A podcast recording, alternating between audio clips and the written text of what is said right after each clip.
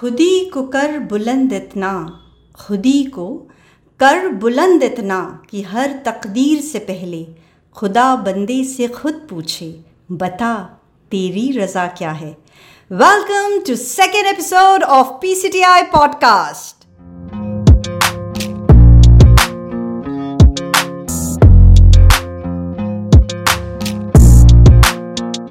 मैं डॉक्टर शिंजनी, आपकी host. PCTI में काम करती हूँ और corporate trainings voice overs content development video podcasting video designing और एनवायरमेंटल साइंसेस पढ़ाती हूँ।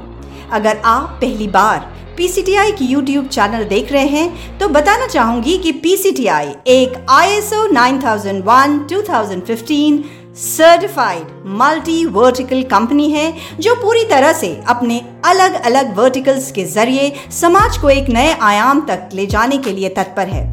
इस पॉडकास्ट के ज़रिए हम आपके साथ अपनी सफलताओं और विफलताओं की कहानियाँ शेयर कर रहे हैं, ताकि स्टूडेंट्स और आंट्रप्रन्योर्स जो अपना स्टार्टअप शुरू करना चाहते हैं, उन्हें सीखने का अवसर मिले और वे वो गलतियाँ ना करें जो हमने की।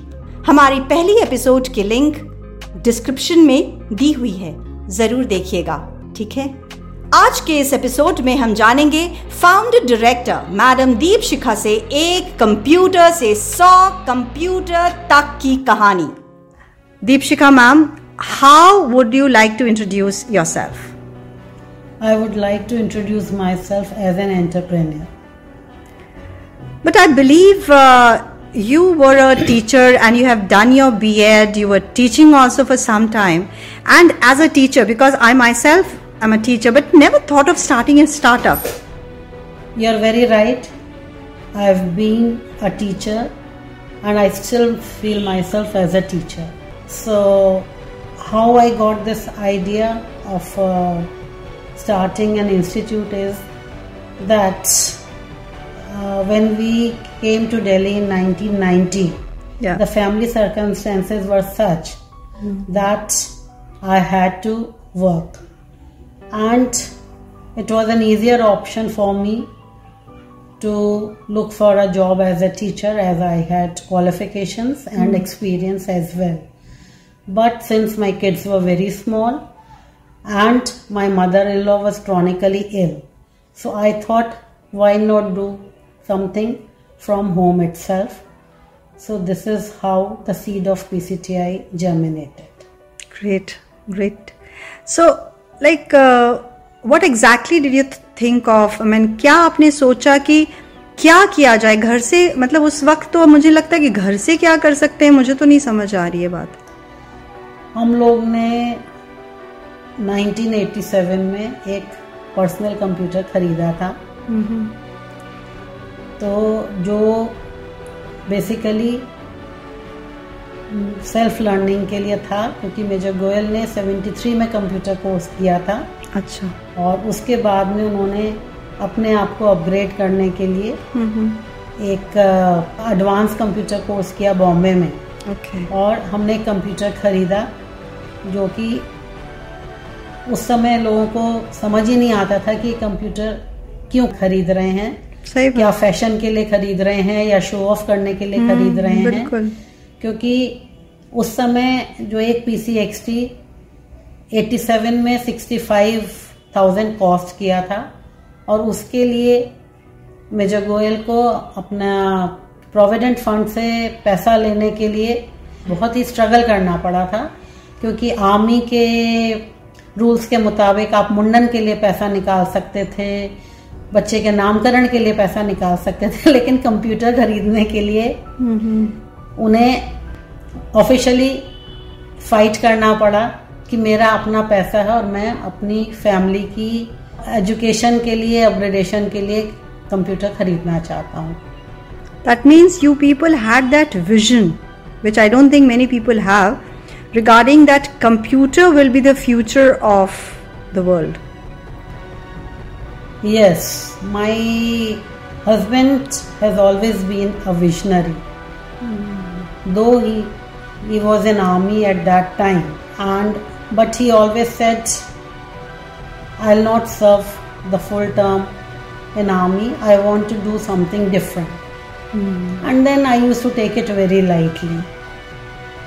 He used to say early retirement leke कहीं पे कुछ खोल लेंगे और मैं कंप्यूटराइज बिलिंग निकाला करेंगे उस समय ये भी बड़ी चीज़ लगा करती थी क्योंकि वो बड़ी फैंसी सी चीज़ लगती थी कि हाँ। कंप्यूटर से बिल कहीं किसी बहुत रेयर बहुत luxury high end luxury store में हम्म। होता था हम्म।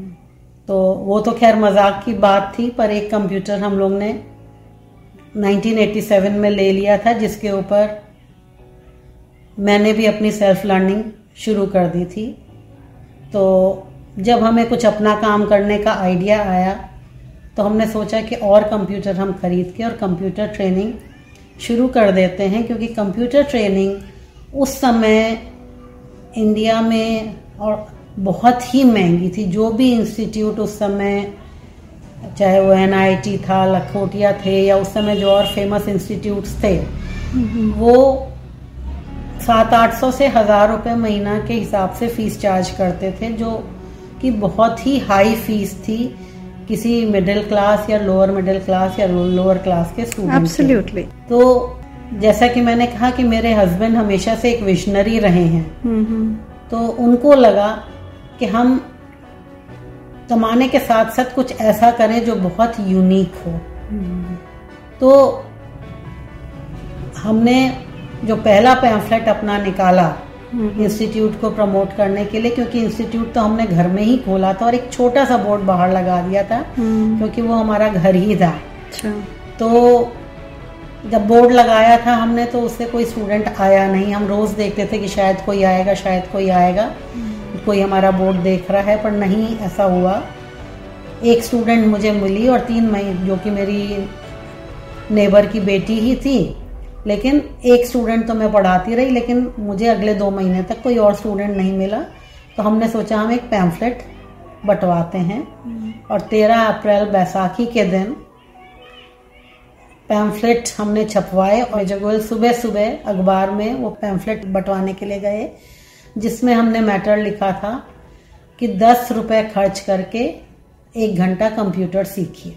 जब ये पैम्फलेट बटे तो एक तरीके से कुछ क्रांति सी आ गई। कुछ लोग ने फ़ोन पे पूछा या कुछ पैम्फलेट लेके आए कि आप ये मज़ाक कर रहे हैं। दस रुपए में कंप्यूटर सिखाएँगे। उन्होंने कहा, मज़ाक नहीं है। और सचमुच में कंप्यूटर सिखाएँगे। और वो उस पैम्फलेट से माइलेज मिली स्टूडेंट्स आने शुरू हुए। और मुझे ये बात को कहते हुए बड़ा गर्व होता है कि मेरा पहला स्टूडेंट जो था इस पैम्फलेट के बाद वो एक सब्ज़ी वाला था जो कि रेडी लगाता था सब्ज़ी। तो सब्ज़ी वाले को मैंने जब वो आया तो मैंने उसको ये पूछा एनरोल करने के बाद में कि तुम क्यों सीखना चाहते हो? मैंने कहा कंप्यूटर सीख भी लोगे। तो उस ज़माने में जो कंप्यूटर सीखते थे करते थे दो ढाई हज़ार रुपए की तनख्वाह मिला करती थी मैंने पूछा कितना कमा लेते हो बोला ढाई तीन हज़ार रुपए महीना का कमा लेता हूँ तो बोला मुझे नौकरी नहीं करनी है मैं अपने काम से खुश हूँ हम्म। लेकिन मैं सिर्फ़ इसलिए सीखना चाहता हूँ कि अब तक मैं जो भी कंप्यूटर के बारे में सुनता आता था मुझे ये लगता था कि ये तो बहुत ऊँचे बहुत अमीरों के लिए सीखने का शौक है तो मैं भी सीखना चाहता हूँ देखना चाहता हूँ कि इसमें क्या है a story, ma'am. Thank you so much for sharing. तो ऐसे कितने स्टूडेंट्स फिर वो दस रुपए वाला देख के आगे? दस रुपए वाले से तो उस समय फिर इस समय अच्छे खासे स्टूडेंट्स आने शुरू हो गए। हम्म। शुरुआत हुई बीस पच्चीस स्टूडेंट्स आ गए और मैं अकेली ही पढ़ाने वाली होती थी। और आप केवल कंप्यूटर्स पढ़ाते थे? हाँ मैं उस समय सिर्फ़ कंप्यूटर बेसिक्स ऑफ़ कंप्यूटर्स शुरू में बेसिक्स ही कराती थी थ्योरी भी मैं ही कराती थी प्रैक्टिकल भी मैं ही कराती थी। सब कुछ मैं ही कराती थी। और एक दिन में जो आठ से नौ घंटे इंस्टीट्यूट को मैं देती थी तो कई कई दिन मेरे ऐसे निकले कि सुबह से रात तक अगर मैंने आठ या नौ स्टूडेंट्स लिए तो मैं एक घंटा नॉन स्टॉप उनको थ्योरी और प्रैक्टिकल कंप्यूटर के आगे बिठा के करा रही होती थी। और मेरा गला रात तक दुखने लग जाता था। और क्योंकि मेरी बच्चियाँ छोटी थी तो स्कूल से आने के बाद उनका होमवर्क देखना उनके टेस्ट उनका सब कुछ देखना वो सब भी मुझे करना पड़ता था। और मदर इन लॉ तो बीमार थी ही तो उनकी भी ज़रूरतें उन्हें वक्त से खाना उनका उनके हिसाब से खाना वो सब चीज़ें भी देखनी होती थी। तो कई बार ये लगता था कि कहाँ एक अच्छी भली ज़िंदगी एक आर्मी ऑफिसर की वाइफ होने के नाते कि पर्क्स थे आर्मी के हेल्पर अवेलेबल था सब कुछ था आराम से ज़िंदगी कट रही थी। और कहाँ एकदम से इतनी ज़्यादा मेहनत करनी पड़ रही थी। तो उस समय तो बहुत टफ लगता था लेकिन आगे आगे जैसे जैसे इंस्टीट्यूट ग्रो करा और मेरे साथ में लोग जुड़ते गए परिवार हमारा पीसीटीआई का बढ़ता चला गया। तो when I look back it is very satisfying and very heartening very nice ma'am very nice वो दौर भी आया सफ़र में, वो दौर भी आया सफ़र में, जब मुझे अपनी पसंद से भी नफ़रत होने लगी। अब मेरी सबसे बड़ी खुशी उस काम को करने में है, जिसे लोग कहते थे, तुम नहीं कर सकते। सो so फ्रेंड्स अगले हफ़्ते हम तैयार होंगे एक और एपिसोड के साथ बताऊँगी कि किस तरह से हमारी founder director madam Deepshikha ने कैसे सबसे कठिन समय में भी जोश और होश को ना खोते हुए एक शिप के कैप्टन की भांति पीसीटीआई को ट्रबल्ड वाटर से बाहर निकाला। और आज पीसीटीआई के पास वो मादा है, वो कौशल है कि वो एक नेक्स्ट लेवल पर जाने को तैयार है। अगर आपने अभी तक हमारे चैनल को सब्सक्राइब नहीं किया है तो प्लीज़ बेल आइकन को क्लिक करें और अगर आपको ये पॉडकास्ट पसंद आया तो एक थम्स अप तो बनता है ना सो so, दोस्तों एक और सच्ची कहानी पीसीटीआई की जुबानी सुनाने के लिए आपसे मिलूँगी सुनते रहिए पीसीटीआई पॉडकास्ट और गुनगुनाते रहिए हम्म हम्म हम्म हम्म हम्म हम्म हम्म करी